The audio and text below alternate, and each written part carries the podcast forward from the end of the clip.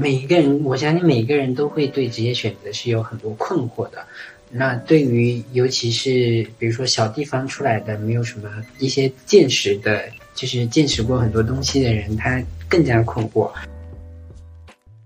欢迎收听《身边人》，《身边人》是一档由四个生活在上海的年轻人创办的一档访谈节目。我们四位主播会定期和大家唠唠身边人的故事。包括但不限于个人成长、求学故事、职业揭秘、多元的生活方式选择，未来还会解锁更多有趣、有价值的话题。希望听众朋友们可以持续关注、点击订阅。Hello，大家好，我是男主播 Teddy，一个爱打狼人杀、爱谈逻辑的前互联网人，喜欢以生活观察家的视角去探寻世界的底层逻辑。我是主播噗噗猫，经历过两次转行，有过一些坎坷成长和职场经验。那未来想和大家共同分享的三十加大姐姐。我是主播兼制作人的晴朗，跨职于电商、房地产、知识付费和人工智能领域的一枚资深酷漂。我是关灯兄，团队里唯一的一名九五后，从商超卖鱼到管理经销商，细数职业生涯的变化会给人带来怎样的改变？未来我将以小主播的身份不定期出现在身边人的访谈节目里。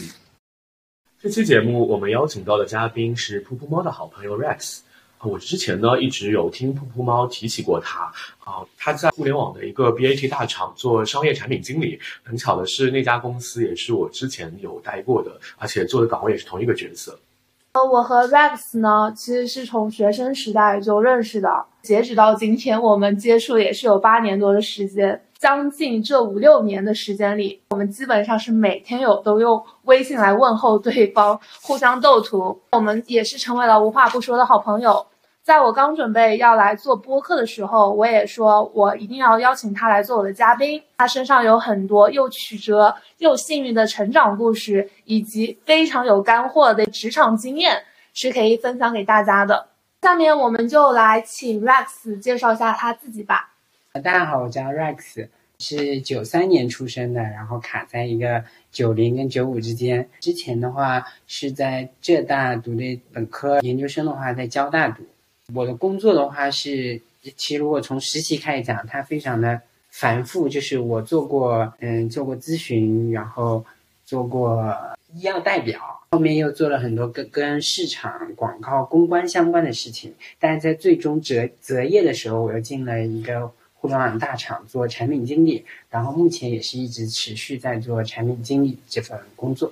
刚才你也提到了，你就是本科是在浙大，但其实我跟呃 Rex 很早之前有聊过，他高考也是非常不容易，因为他是在浙江一个比较小的一个城市长大的，然后他读的也是一个比较普通的一个高中，他甚至呃高考的时候并没有觉得浙大是一个非常好的学校，高考的一个第一志愿填的是。北京的一所学霸，对，啊，你可以给我们 讲讲这个段经历吗？嗯，我记得我高一的时候其实成绩特别好，哦，成绩没有特别好，一开始没有特别好，因为那个时候没有分班，然后我的理科其实很差的。后面分班的时候呢，因为要考文科，然后成绩就一下子窜上来很多，就是直接拉了很多分数。我以前都是没有进过前一百的人，但是分班的时候我就是前五，老师都惊呆了。然后那个时候立下的志愿是要考北大，但后来后来又开始读高二高三的时候呢，我成绩其实是会下滑的。最后老师跟我说：“你起码要考一所浙大吧。”但其实我对浙大还是没有什么概念，那个时候脑子里只知道清北人。正式高考的时候，其实那一年的高考我记得特别难，尤其是数学和语文。其实考完之后我已经觉得自己是要复读的，然后什么包括。对成绩啊，我都没有去，然后没有去的这段经历导致出现一个很大的变故，就是我不知道高考有提前批录取这件事情，因为那个时候我还是比较想读小语种的，就是像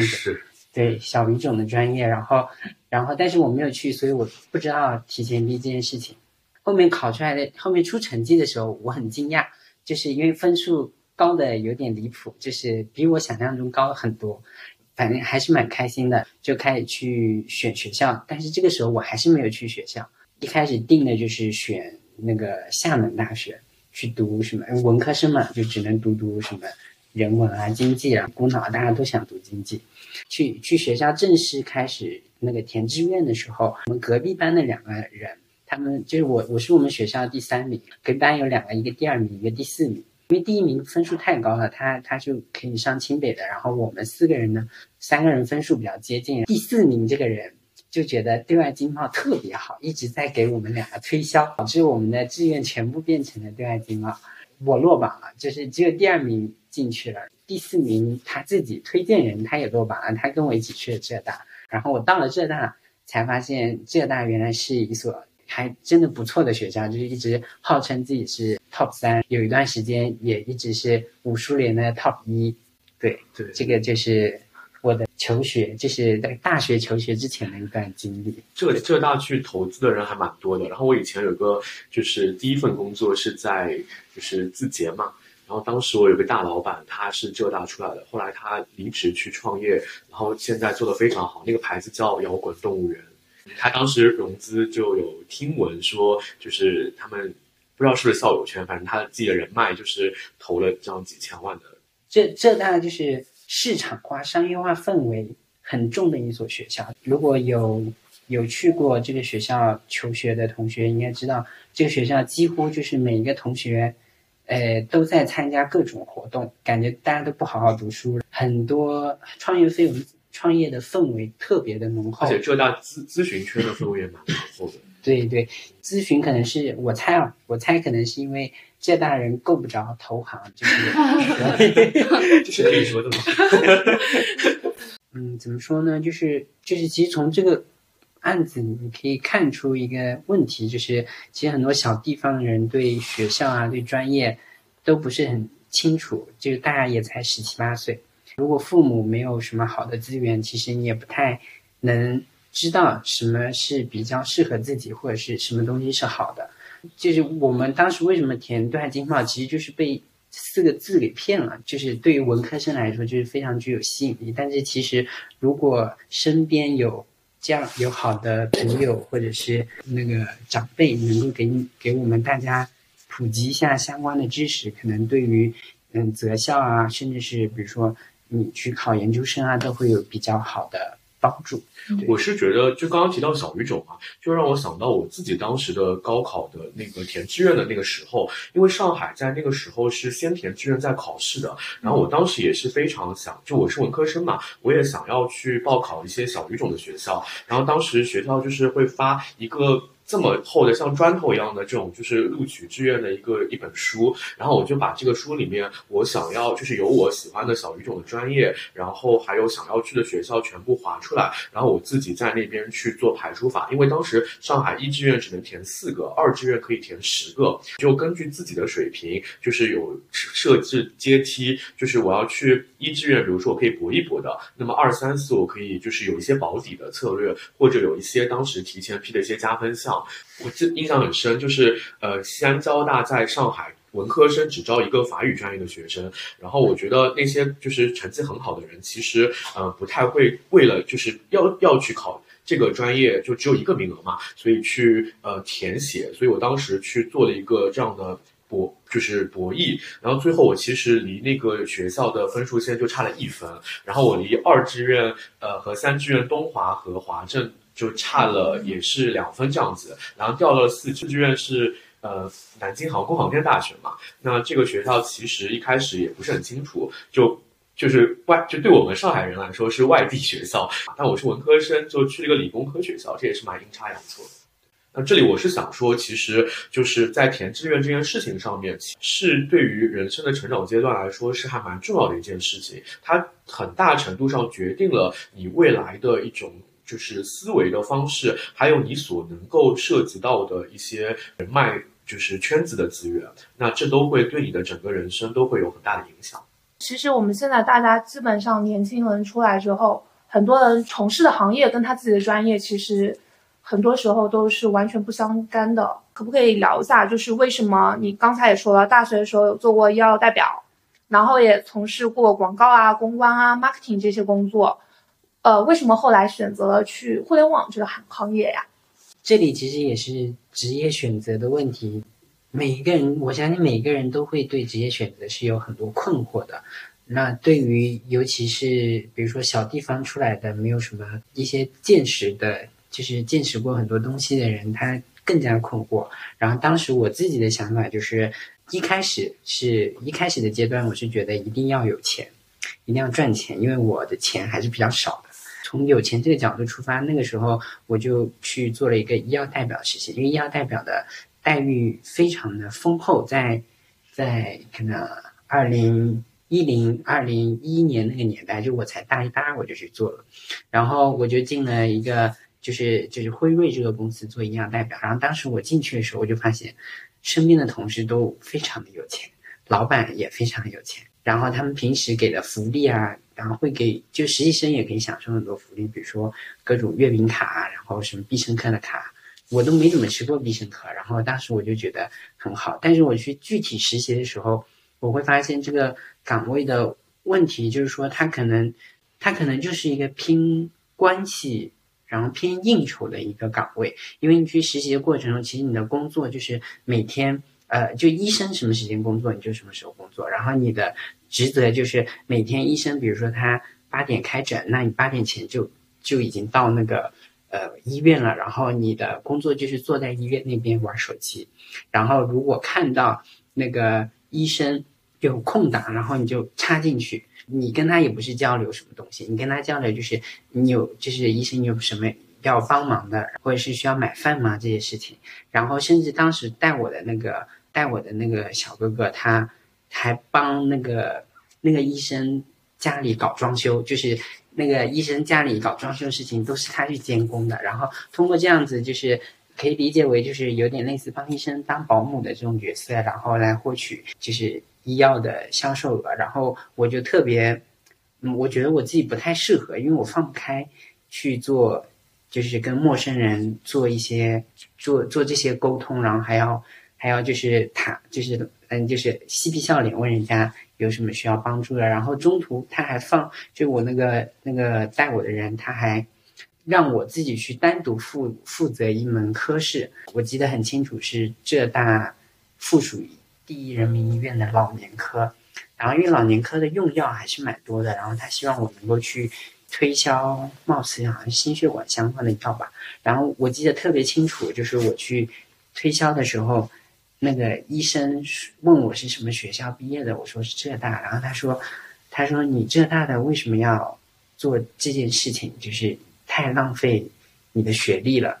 然后我听了之后非常的受震撼，就是就是我也不是说医药代表不好，就是就可能他给了我一个契机，让我觉得我可以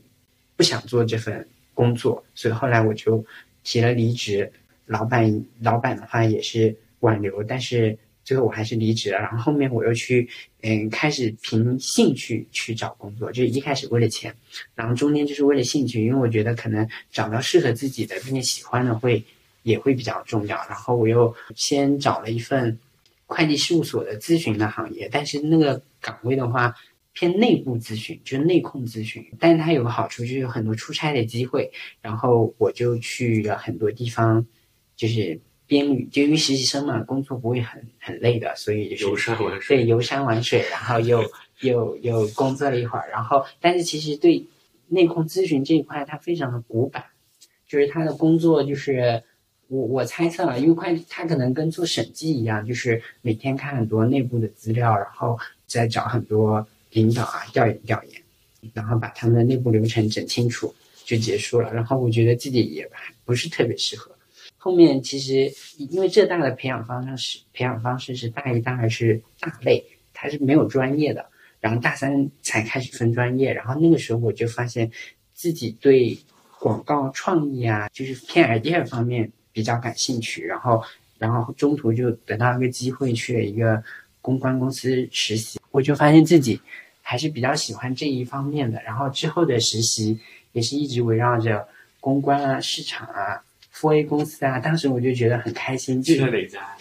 嗯，我也去过蓝色光标，蓝标对，然后还去了福来公关，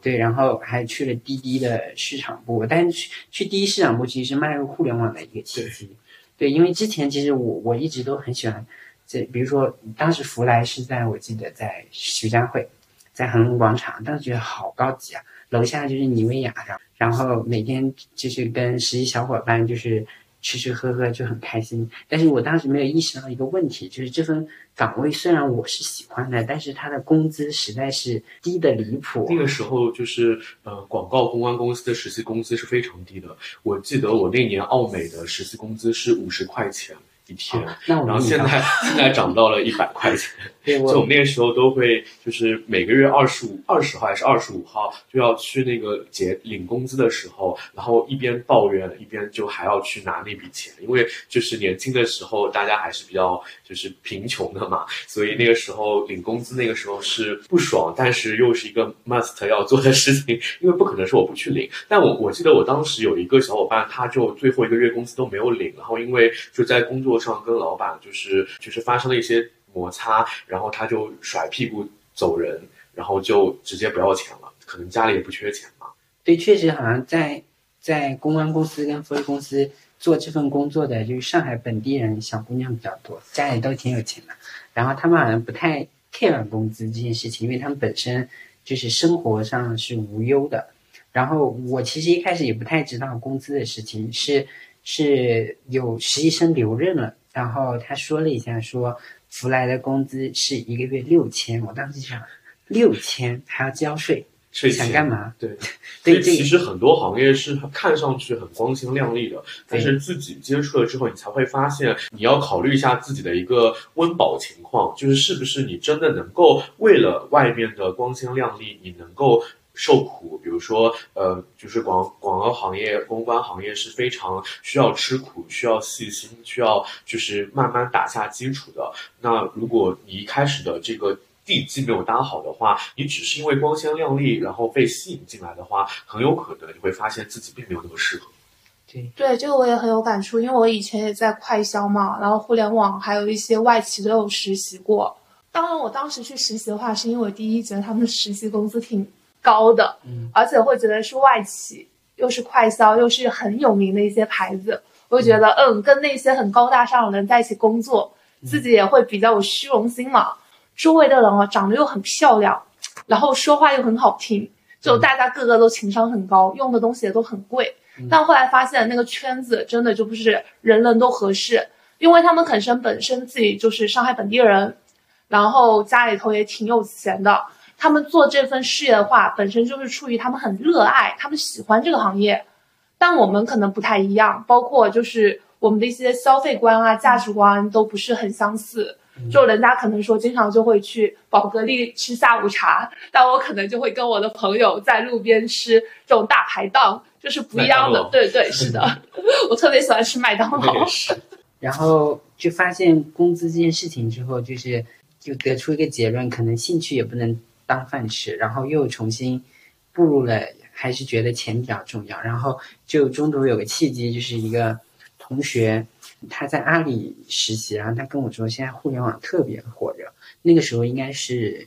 一六一五一六年左右，然后他就给我推荐说去滴滴实习，然后我就去实习了。但其实我也没觉得有多火热，因为那个时候可能还是比较穷，我都没有感受到快滴和。滴滴打仗的疯狂补贴的那个那个氛围，就是我那个时候还是公共交通出行的，但是那个时候其实市场上就是个人互联网，以及各种垂类的公司已经已经非常的火热了。在第一实习，然后后面就是找开始找找实习跟找工作的时候，就往有意的往互联网这个方向去找。但其实我也不知道自己在互联网能做什么。还好我们文科生有个限制，就是你能选的岗位也不多。就就只有产品、产品运营，呃，然后以及跟市场相关的一些岗位，甚至还有销售。后面就是误打误撞，然后就进了一个比较大的公司。对，但是其实我也不知道自己适不适合这份工作。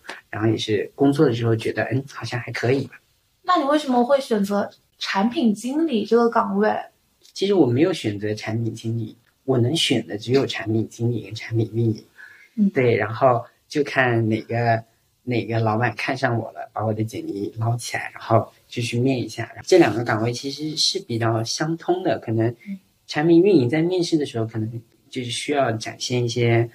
嗯，就是 idea 相关的东西吧。但是如果是产品经理的话，他可能更看重的是你的分析的逻辑。我理解就是产品就是其实其实需求和目标是一致的，然后产品是呃就是基于这个需求去打或者或者说呃去把一个就是功能做出来，而运营是承接了这个功能，就是按照当初的这个规划和设想，然后去呃落地，然后去呃满足需求、实现目标的这样一个一个过程。嗯，这这可能是比较，我觉得这这个想法是比较理想化的运营跟产品经理的分工了。但是其实现在就是大家知道内卷中，然后互联网行业也是裁员的也很疯狂。其实对产品跟运营，其实其实现在我觉得产品运营都不分了，就是大家都变成了一种。业务型的产品，就是你要对这个业务负责，然后对做哦，就是就是即使这个事情不是你分内的，但你也要必须知道，就是你要同时兼任嗯那个销售、呃运营、产品，甚至是 BI 的工作，就是要成为一个全能型的人，这样子你才有机会有更大的发展。这和就是我们说的，呃，作为大厂的一个小螺丝钉，然后只是做其中的很小的一个部分的角色冲突吗？嗯，我觉得不是特别冲突，因为即即使如果你在大厂，就是你是一个全能型的选手，你其实也还是一个螺丝钉。但是我觉得成为全能型选手的好处是在于说，你的边界感会更少，然后你会更加主动的。强迫或者 push 自己去了解到更多的事情，这样子你才能有一个大局观，然后你才知道这个事情就就这个业务是怎么运转的，而不是说你把这个功能推上去就你就不管了，因为推上去可能没有数据，那没有数据，其实你要去反思的是不是一开始就有问题，或者是运营推的有问题。那如果你能够把这件事情掌握在自己手上，那你从一开始介入的时候你就知道。他，你你做这件事情会不会有没有风险？然后甚至你可以去主导，就是去影响运营的方案，然后让你的成果能够符合你自己的预期。对我觉得是不冲突的。就是如果如果当当你就比如说你离开大厂的时候，你已经脱离这个光环了，你去创业，或者是你可能都离开互联网做其他的行业，你的这套思维它还是在的，然后对你的个人还是有。有很大帮助的，就是说，其实即使是一个大厂的小螺丝钉，但还是要尽可能的去做到，就是全能型的一个螺丝钉，这样你才能够就是在处理问题的时候，掌握一套完整的自己的做事的思维方式和工作流程，而这些可能是大厂能够呃，就是从业务角度上可以给你得到充分锻炼的这样一个一个点。你其实一直都是在大厂工作嘛？然后你中途也跳过一次槽，你跳槽的时候是拿了很多 offer 的，为什么后来选择现在在这家大厂就是做这个电商的一个产品经理呢？那个时候我跳槽的时候，其实我可能觉得我自己的性格，就其实我我有点感觉就是我是嗯强迫自己成为一个产品经理，因为产品经理其实需要你去跟很多角色沟通。但其实我我生活中不是这种人，就是我不太我自己觉得我的性格是不太适合的。但是我在工作中能够把自己强迫成这种人。嗯，当时跳槽的时候的话，其实我对产我自己觉得对产品的岗位的理解也不是特别的深刻，因为当时我第一份工作做的是，虽然它也是广告，但是它会比较偏 B 端，就是很对内的那种工作。嗯，其实没有完全触及到广告的核心。所以我当时嗯手上的那些 offer 的话，自己选择的原因主要是觉得现在现在这份工作它的广告的思路是比较前沿的，就是是那个那个年代最前沿的一种广告思路，也是诶可以理解为是策略上最高级的一种广告形式。然后我就选择了这份工作。对，除了就是做产品经理，你有没有去做过其他的一些什么？斜杠青年啊，或者是做其他的一些副业，因为你刚才提到了，就是你在做 PM 这个角色的时候，给自己培养的是全能的这样的一个工作技能。工作生活是生活，就是我其实没有特别热爱产品经理这份岗位，就是我是觉得它能够满足我的生活需要，然后同时我我不是特别排斥这份工作，就是我觉得它对我还是有提升的。然后，但是我也要去找自己喜欢做的事情。然后我自己平时第一个喜欢做的事情，可能就是去健身运动。然后这个原因主要是因为我从小的身体就不是特别的好。刚开始工作的前两年，几乎就是，呃，你也知道的，就是我经常去医院。然后我可能有一点小毛病，我就会想去医院。然后那个时候小毛病特别多，就是就其实它不是，它它可能你你休息个三四天也就好了。但是当时我就很怕死，然后觉得毛病太多，然后后面我就开始去，呃，自己去运动，觉得成果还可以。然后第二个喜欢做的事情就是，嗯，会捣鼓一些护肤的事情，然后可能在男孩子里面会比较少见。然后这个原因也主要是因为我觉得。爱美之心，人皆有之。在我没有钱的时候，不太在意这件事情。但是我会发现，就是无论是在学校里，或者是在实习工作里面，好像长得好看的人就是会有优势。当我就是有一定经济的时候，我就会去捣鼓这件事情，然后把自己从一个很黑的、比较黑的人，变成一个现在比较白的人。对，然后也是耗费了很多心血。在这方面还是有一定体会的。我甚至觉得自己以后要是失业了，还可以凭这个去做一份谋生。当时很搞笑的，就是我有个同事，就我我日常是一个很八卦的人，然后我特别喜欢看一些八卦，还有看一些民生新闻。因为我来浙江嘛，那个时候陪家里人看的特别多的幺八幺八黄金眼，然后我那个同事还说，他说你你可以边播报民生新闻边。提供护肤知识肯定会 特别好笑，然后也会特别特别棒，然后就就是很搞笑。哎，抖音上有很多这样的博主哎，像什么毛小星啊，然后还有大娘啊，他们都赚很多哎。我觉得以后你确实，如果哪一天被大厂裁了，你就去做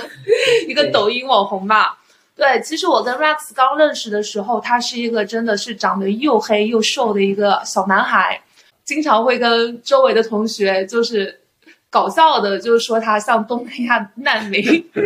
对，因为我们曾经在大学的时候真正开始认识和熟悉，是因为我们在台湾曾经一起交换过。然后他是在台湾清华大学，呃，我是在台湾中央大学。我们从上海过去的同学不是很多嘛，嗯，他是很腼腆的一个性格，然后我就是一个非常 social 的人。然后我就看到他，就是发现，在他在台湾啊，真的是很黑很黑，就跟那个在台湾打工的那些东南亚人完全是一模一样的。但是他从台湾回到上海之后，就会发现他一直有去健身，有去护肤，甚至是他他的护肤品都比我多很多。是在台湾就是被教育还是？我感觉应该是他自己学的吧。对自己学的。自己学的，就是就因为去了一次台湾，然后整个认知都就是刷新了。对，因为会发现那边的男孩子、女孩子都长得比较好看，然后会捯饬自己，然后就是对自己是很友好的一种心态。然后我记得印象特别清楚，就是我当时去台北玩的时候，我跟同学租了一个民宿，然后那个民宿呢是一个嗯台湾交大的。学长开的，然后台湾交大就在台湾清华的隔壁。那个学长过来给我们钥匙的时候，就是我当时惊呆了，怎么会？就是他其实外外貌你看起来是很 man 的一个人，然后仔细看他是有化妆的，而且他甚至还画了眼线，然后就是而且跟他整个长相也不是特别违和，然后就觉得真好看，然后我自己也想要 成为一个精致男孩，对变变得好看一点，对自己好一点。然后后面就开始就是捯饬自己，对捯饬。然后从一开始可能随大流，后面就是搞一些成分党，然后再试很多方法。这这里面有走过弯路吗？然后还有就是，呃，有没有一些就是从零到一的这样一个经验的走走一路走过来的这样一个总结？弯路就是没有走走过什么弯路，可能因为我的就是我的皮肤本身就是比较偏。就整体偏干净，然后可能 T 区混油吧。就是最成功的经一个经验，就是把自己变白。因为我当时我在台湾的时候，其实我有去环岛骑自行车。然后那你知道，就是从那个时候，其实随便买了一瓶防晒，其实一点都不顶用。然后所以当我回到台北的时候，然后刚好是对跟刚当时刚好是金马奖，然后我就跟噗噗猫去参加金马奖的红毯，跟布猫去参加金马，对的红毯对对红毯，对对对。然后当时就是拍拍出来的照片特别的黑，就是就是跟黑人一样，而且因为当时我有露牙笑，然后那牙齿好白，然后就真的很像黑人。后面就是其实我觉得一白遮百丑，要把自己变白的话，就是还是要走成分。那最著名的那个美白思路就是早 C 晚 A 嘛，嗯，然后坚持一个月肯定会有效果的。对，这个是比较成功的一个经验，可以，如果大家有兴趣可以去试一下。对，因为其实我们还有其他的好朋友是医生嘛。之前有一个朋友的朋友，他是皮肤科医生，就有说让他帮我们看一下我们的皮肤问题。结果看到 Rex 这边说没有什么问题。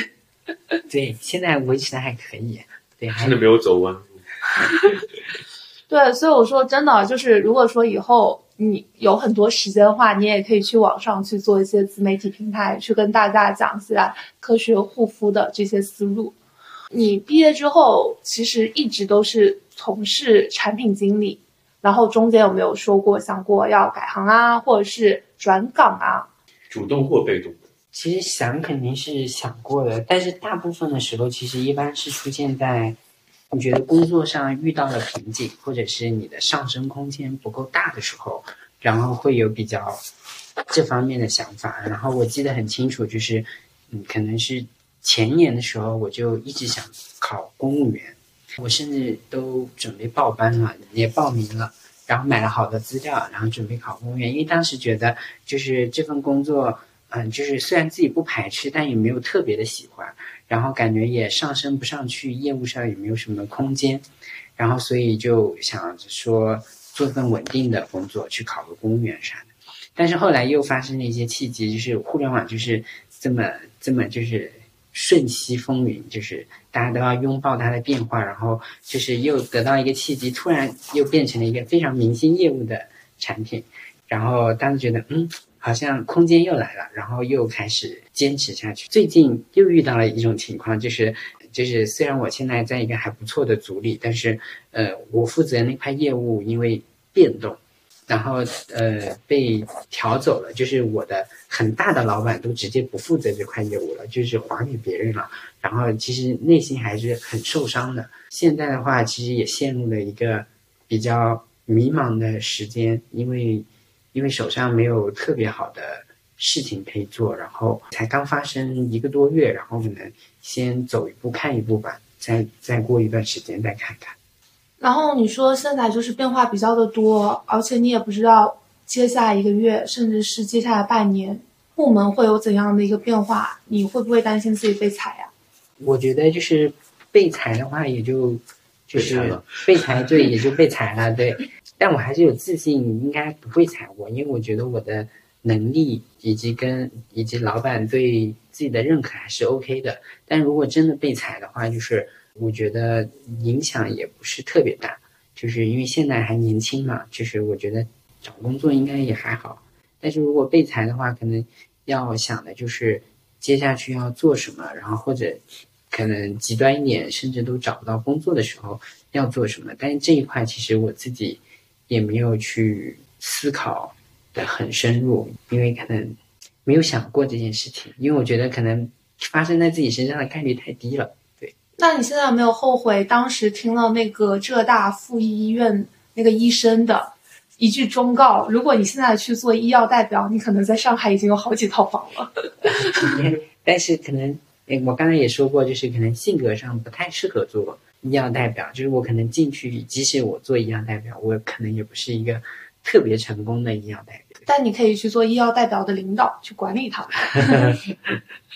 因为呃，我就是曾经也是跟 Rex 一样的，也是在互联网大厂工作过，因为种种原因，就是混的不是很好，然后就转型去了医药行业。但现在来看的话，医药行业发展前景还是不错的。很好的赛道。对，非常好的一个赛道。我的很多领导，他们曾经都是从医药代表出身的，对，现在走呃做到了，就可能总监啊，或者是到了 CEO 这样的一个角色。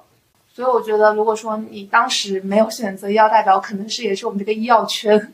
一颗星星。我就择业的时候换工作的时候也想过去就是互联网加医疗的行业，因为我自己是一个虽然我是一个文科生，但是我对医药行业以及对医生医院这个行业就是特别的感兴趣。朋友们都说我是半个医生，因为我很喜欢去。就是当比如说，当我出现一个病，或者是别人出现一个病的时候，我会去非常有习惯的去搜索这个相关的信息，把它从头到尾的东西都搞清楚。我觉得这个过程对我自己来说是一个很开心也很增益的一件事情。然后我甚至当时我自己得了一个嗯非常难治疗的一个呃皮肤上的毛病，我大概花了两年的时间才把它治好。然后我当时阅读了非常多的。论文去找寻他的那个治疗方法，也去了，就是就是去了很多医院。就我当时几乎有上海所有三甲医院的卡，就是为了治疗这个呃小毛病。就是他他其实不是他其实对他这个病就是他不是什么伤害的事情，他的问题就是说就是会让你很难受。就是他因为他长得有点丑陋，然后会当时我长在脚底上，还会影响我走路。然后我当时就。花了很多心思去搞它，后来我就对这个病就形成了一套自己的治疗体系。我甚至能够知道说，当你这个如果如因为这个病还是比较容易得的，就是呃还是有挺多朋友都有得过，然后我会给他们建议说，你这个情况应该怎么去治，然后你那个情况应该去怎么去治。对，我我想八卦一个事情，就有听说你以前参加过什么一站到底和芝麻开门啊？我当时参加的是《芝麻开门》，然后答题类的综艺特别的火，然后有非常多的节目。然后当时《芝麻开门》搞了一个全国的名校的车轮战，然后他会去很多学校去选选手，然后来学校和学校之间的 battle。对对对对对，然后然后比如说清华、北大、什么浙大、交大都是有的负担。然后然后当时来来交大选选手的时候，就是面试。然后我跟我的一个同学有幸被选中了，但是但是问题就是，嗯，每个学校要出两队，就是四个人，但是我们学校一直都只有我们两个人，就是他选不到另外合适的两个人，然后后面我们就只能够参加就是那种普通的，就非高校战，就就是普通的战，去参加这个综艺录制的时候，然后打破了自己对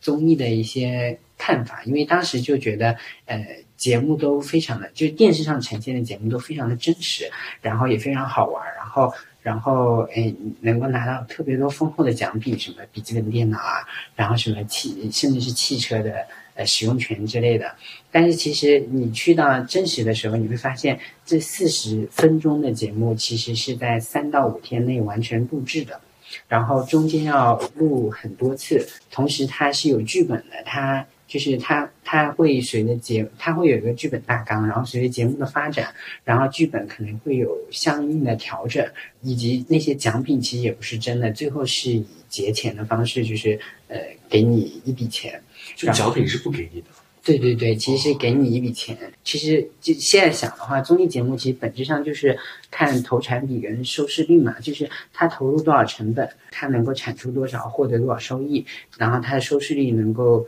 有多高？其实本质上就是为了收视率服务，然后来拉取很多的广告费用。嗯，然后我参加那个节目的时候，其实我记得很清楚，就是八个人，然后两个一对是两两个女生，然后一对就是可能就是比较普通的男女，然后一对女生的话，一还有一对是一男一女，那个男的是一个这个这对男女都是健身的，然后。就是身材非常的好，那男的很大只很大只，然后另外就是我跟我同学，我就是很小只，然后当时节目录制到中途的时候，他们就发现一个点，就是想要用我，因为我长得比较小只，跟那个很大只的肌肉男，然后两个人做一些冲突。就是就是视觉的一个冲突，视觉上的冲突以及那个节目上的冲突来把收视率提上去，对。然后然后甚至就是呃就是比如说你我们去答题的时候，其实那些题目我相信没有人能够百科全书到都知道，其实很多都是会。我之前一直以为他们是背的。对对，就是背的，透答案给你的。对，会透答案给你，而且而且到最终 battle 的时候，那个他会最终 battle 的时候，其实。导演都没有决定把这个答案给谁，因为他必须保证有一个冠军嘛。但是但是冠军也不能知道所有的答案。然后当时反正看录录制了这个四分之三的时候，就觉得我们组比较适合成为冠军。然后就是通过我小智打败那个那个大的机会来的方式，因为当时最后一场是要吊钢丝的，就是要吊在空中的，就是其其实就是嗯，就是常人的理解就是我可能会容易坚持不住，但是其实最终就是他们安排一下之后，我就坚持下来，然后拿到了冠军，然后拿到了一笔很丰厚的钱。他会告诉对方说你必须输，他必须赢吗？他他其实不用不用告诉他你必须输，你必须赢，因为他已经把所有的题目答案都告诉吊。钢丝这件事情，不可能让对方一直坚持。因为就是我觉得是答题类的节目，就是它决定了，就是不是每个人都知道答案，就所以啊，它这只是其中一个环节。对对对对，啊就是它很容易就是，但就比如说最后一个 battle 有十个题目，然后他他只要把十个题目答案都告诉我，然后把八个题目告诉另外一个人就可以了。他通过这种方式能够整体的保证那个人可能答到第八题、第九题的时候他就会出掉，然后我只要脑子不笨的话，我肯定能记住所有的答案。对。对，对因为我自己是编导出身嘛，哦然后我们以前是拍纪录片的，我们其实很多东西都摆拍的，并不是纪录片也有很多的修。饰的。我有个同学现在就在做综艺编导，我觉得以后我们可以邀请他过来玩一下。哎，那你们之前那个节目就是《芝麻开门》，其实我也没有怎么听说过，哎，是跟一站还蛮出名的，我跟一那时候很爱战到底是差就不多吗？是进去给一定的时间范围，然后大家去进去就是抢东西，然后搬出来是大概是这样。对对对对，什么推汽车啊？呃为什么我不知道这个节目啊为什么就是没有邀请我们去啊？对啊，而且我们都很 drama 呀。他在浙大，是在浙大吗？不是在交大的时候？还还是每个学校都有。对，对啊，对，可我都能你没有去面试吧？我完全不知道这件事儿。我们学校当时就是会一卡一车一车的人，就是大家报名嘛，然后去看那个那个一站到底。因为我们在南京读书嘛，就是那边有录制现场。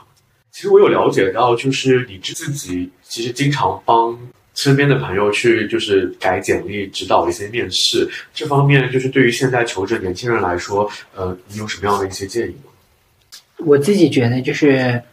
嗯、现在很多包括比如说校招生，甚至是可能比较年轻的社招的同学，他们在简历啊、面试上都会有一个问题，就是它的内容不够有故事性，然后可能不够完整，就是它可能更加就是大家直觉上看到的时候，都会觉得就是以及自己本身在直觉上搞的时候，就会比较偏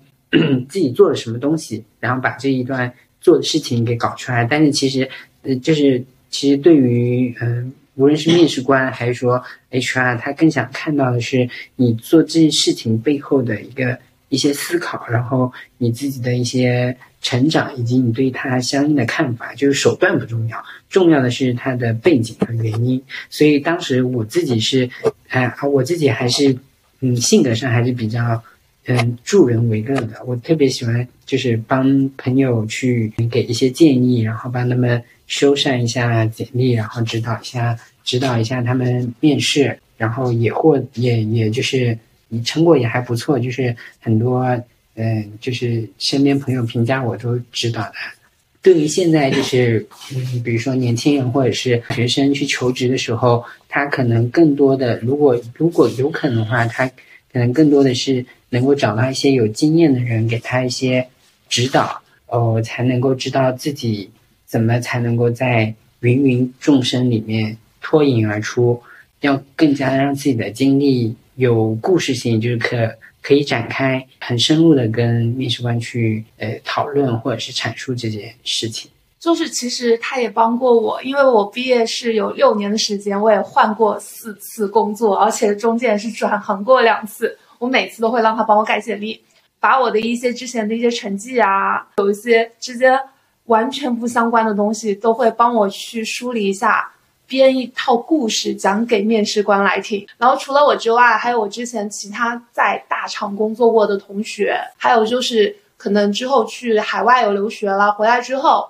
然后社招进去的，他也去帮人家，就是改简历，教人家如何就是去面试，后来都是去了挺多很很 top 的这样的一些大厂。嗯其实我觉得，嗯，不能说是编，而是说，嗯，可能是我自己觉得可能是可能用润色或者是修饰更好，因为我觉得是，嗯，时代使然，因为中国人实在是太多了，就是如果你不对自己的经历做一些修饰的话，很难脱颖而出，就你可能找不到。比较合适的工作机会，甚至是你你甚你即使你拿到了，可能薪资上也不太符合自己的预期。就是在现在这种情况下，我觉得我觉得就做相应的修饰还是还是可以接受的。刚才说，比如说不相关的事情把它整合在一起，其实其实也不是说我们故意要去这么做，而是说如果每一个人你自己，呃，就是因为我是以旁观者的身份去。嗯，帮助别人执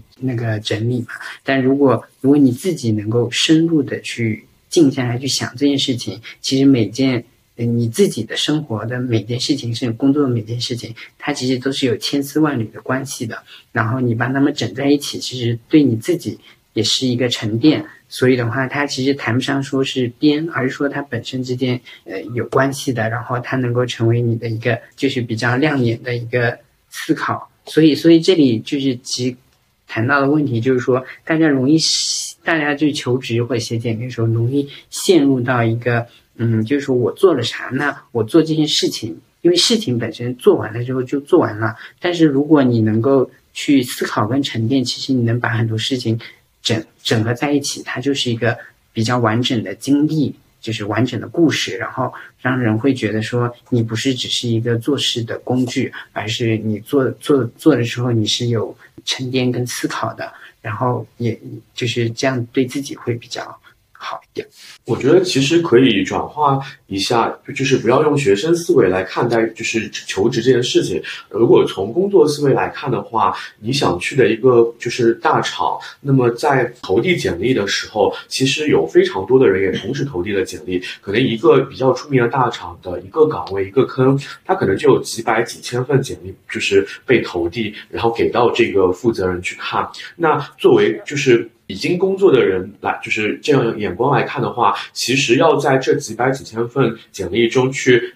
就是找到呃我吸引我的点来说，那么其实就是需要去有一些适当的润色和故事的包装，去让别人一眼就能抓到你的闪光点。那我觉得这是，嗯，就是从工作思维来看，就是你跳出自己的沉沉浸在自己的世界里这个这个角角度来看的话是。非常合理的，而不是说我去说假话，或者说呃去夸大一件事情，而是说我基于这件事情的事实本身，我是需要去做一定的修饰和润色的。呃，刚刚还想到一点是说，其实求职这个过程就像一个呃运用运营思路来说，就是一个漏斗，从你的简历投递到你被 HR 面试，然后呃你的。直属 leader 或者身边可能的以后成成为同事的那些人，甚至大老板去面试，其实这里面无非就是呃基于你的一个完整的故事线，然后你把它就是去呃挖去还原，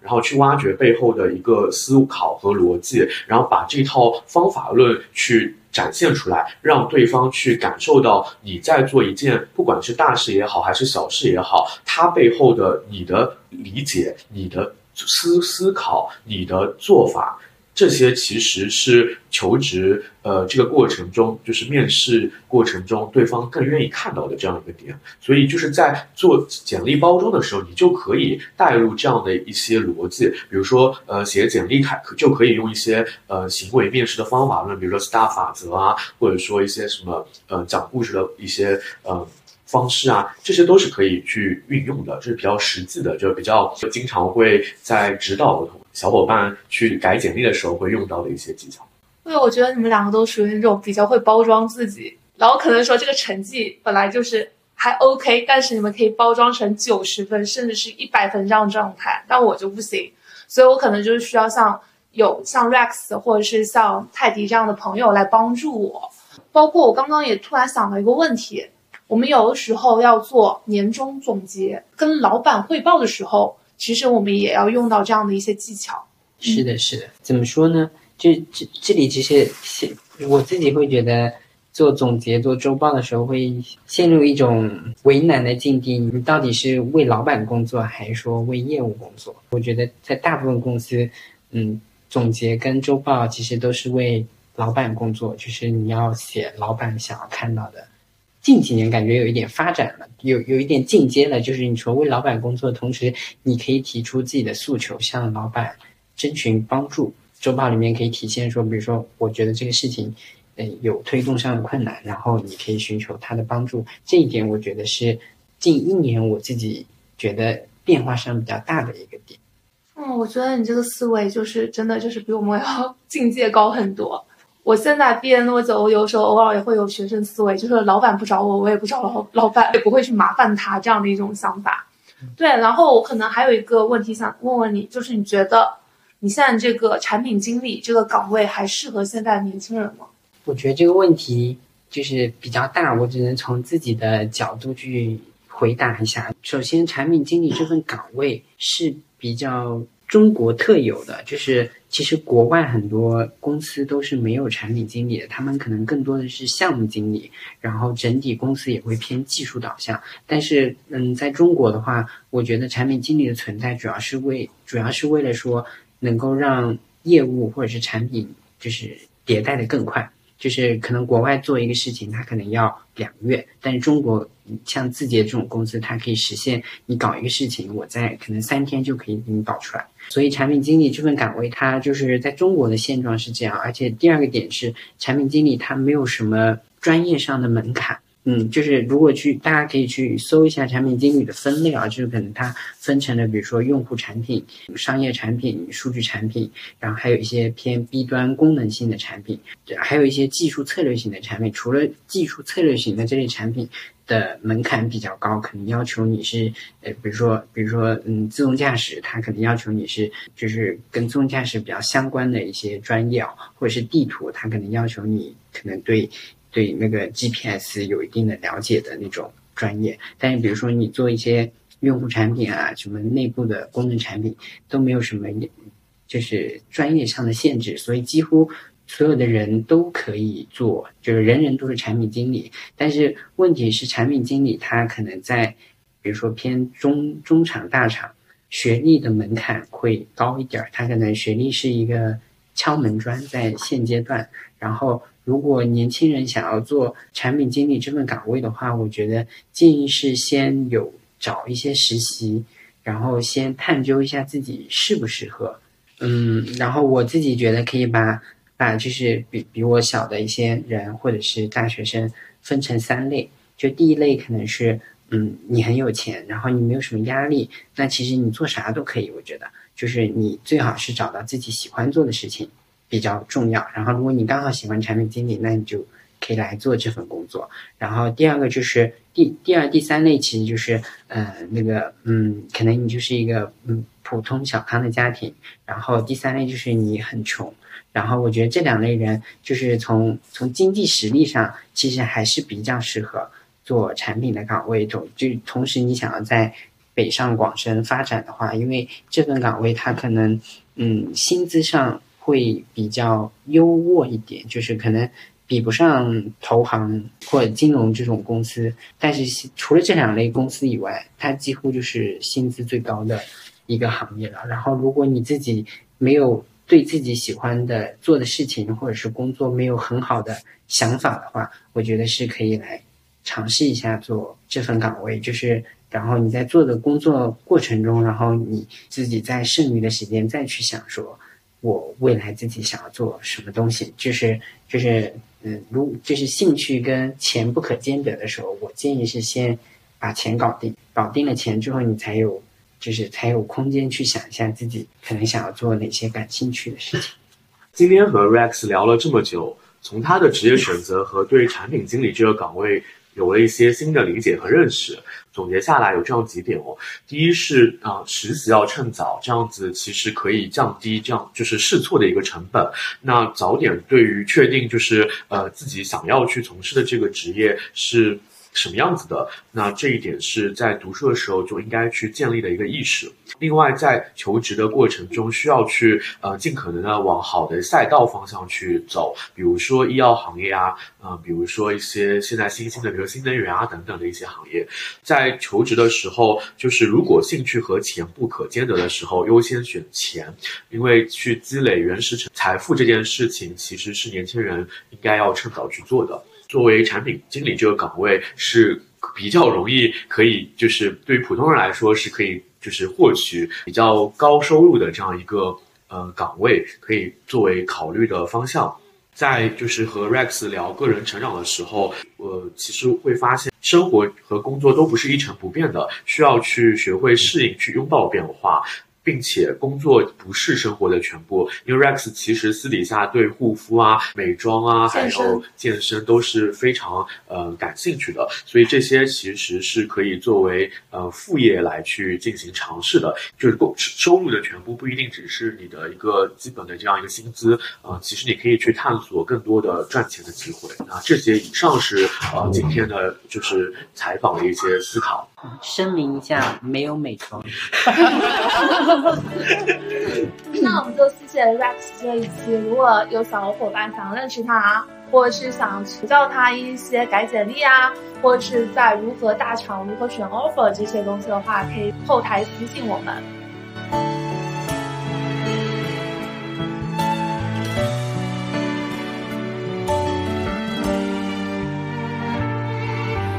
有些时候，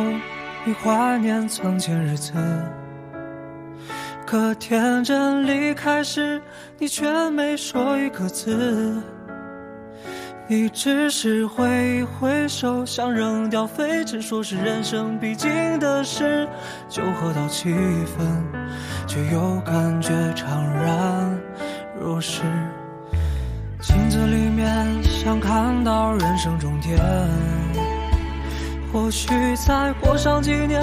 你也有张虚伪的脸。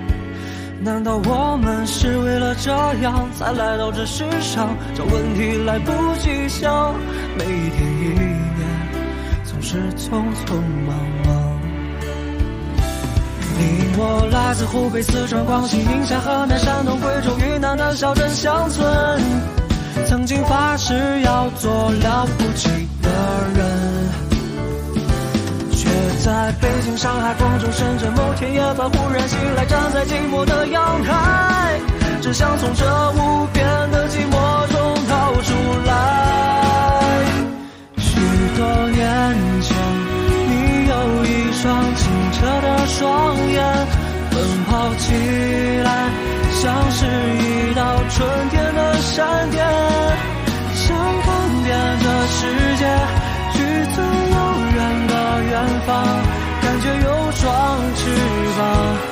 能飞越高山和海洋。许多年前，你曾是个朴素的少年，爱上一个人就不怕付出自己一生。